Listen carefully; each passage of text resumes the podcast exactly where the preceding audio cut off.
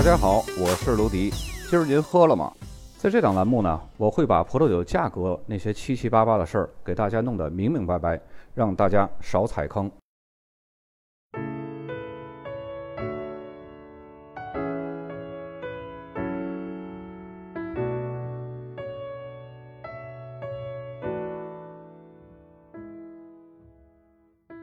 本期节目呢，我们来介绍南澳的最后两个产区，也就是石灰岩海岸的最后两个产区——帕什维和拉顿布里。他们两个产区呢，也是紧邻的。在拉顿布里的南部呢，还紧邻着一个鼎鼎大名的产区，也是盛产赤霞珠的库纳瓦拉。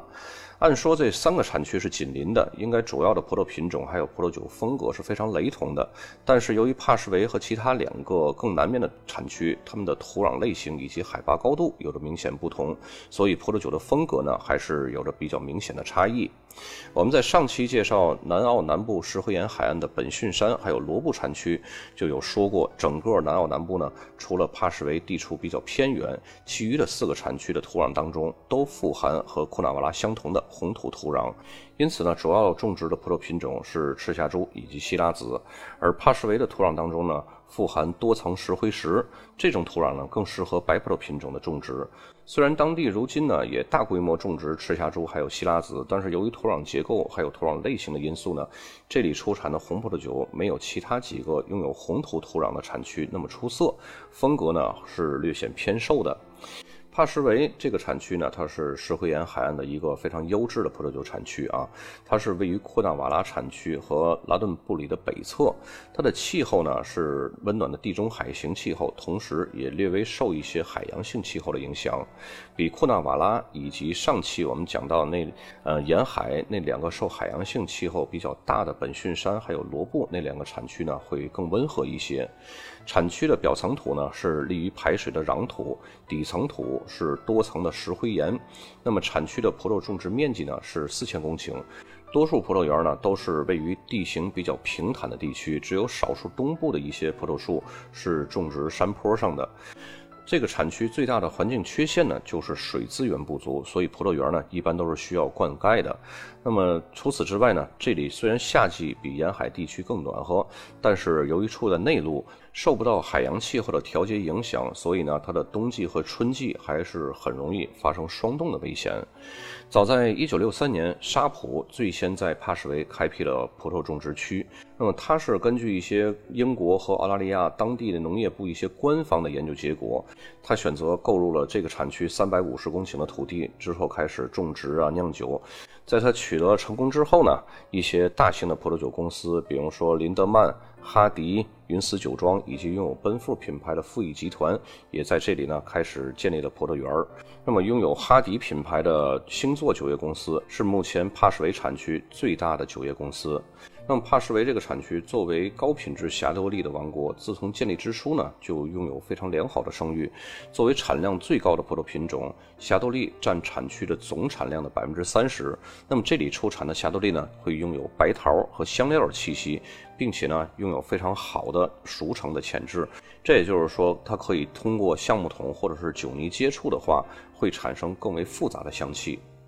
沿着这个产区往南看，就是拉顿布里，它是位于帕什维和库纳瓦拉中间的这么一个产区，北侧是和帕什维产区接壤，南侧呢是和库纳瓦拉接壤。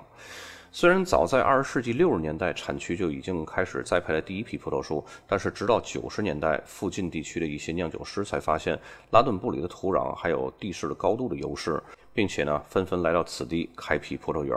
也就是在这个时期啊，很多的酒农个体户也纷纷建立起自己的葡萄园。这一现象呢，也就促使这个地区精品小酒庄的发展。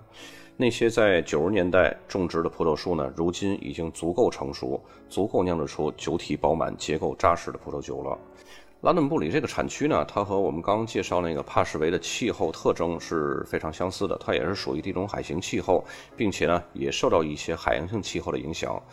但是它的海拔高度和库纳瓦拉是相似的，并且呢，库纳瓦拉特有的红土土壤一直延伸到拉顿布里整个产区。那么红土土壤下方呢是富含大量的石灰岩，可以说整个南澳南部所有表层土为红土土壤产区，它们的下方的底层土都是石灰岩。就是因为这个原因，南澳南部才被称为石灰岩海岸的。可以说，拉顿布里是一个非常重要的一个葡萄酒种植区。不光是在这里边会有很多人去种植它，而且呢，像一些个酒业大鳄，比如说呃福斯特集团啊，或者是星座酒业旗下的那个哈迪。以及玉兰堡，他们都从这里采购原材料，用来酿葡萄酒。那么产区最重要的两个葡萄品种呢，是赤霞珠还有希拉。用这两个葡萄品种分别酿造单一品种酒，生产的葡萄酒呢，会具有非常柔软、非常复杂的单宁结构，以及丰富的成熟浆果风味儿，还有一些就是矿物质气息。如今呢，产区的梅洛以及霞多丽的栽培也取得了非常大的成功。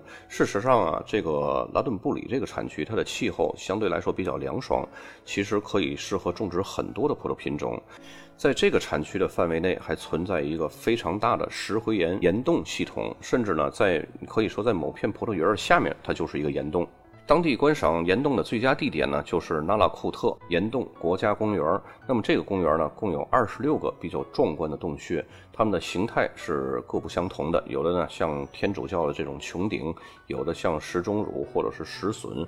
如今呢，这个纳拉库特岩洞已经被世界教科文组织列为了世界文化遗产。那么当地呢，也有很多的非常古老的哺乳类动物啊、鸟类啊，或者是爬行动物，也是栖息在这里的。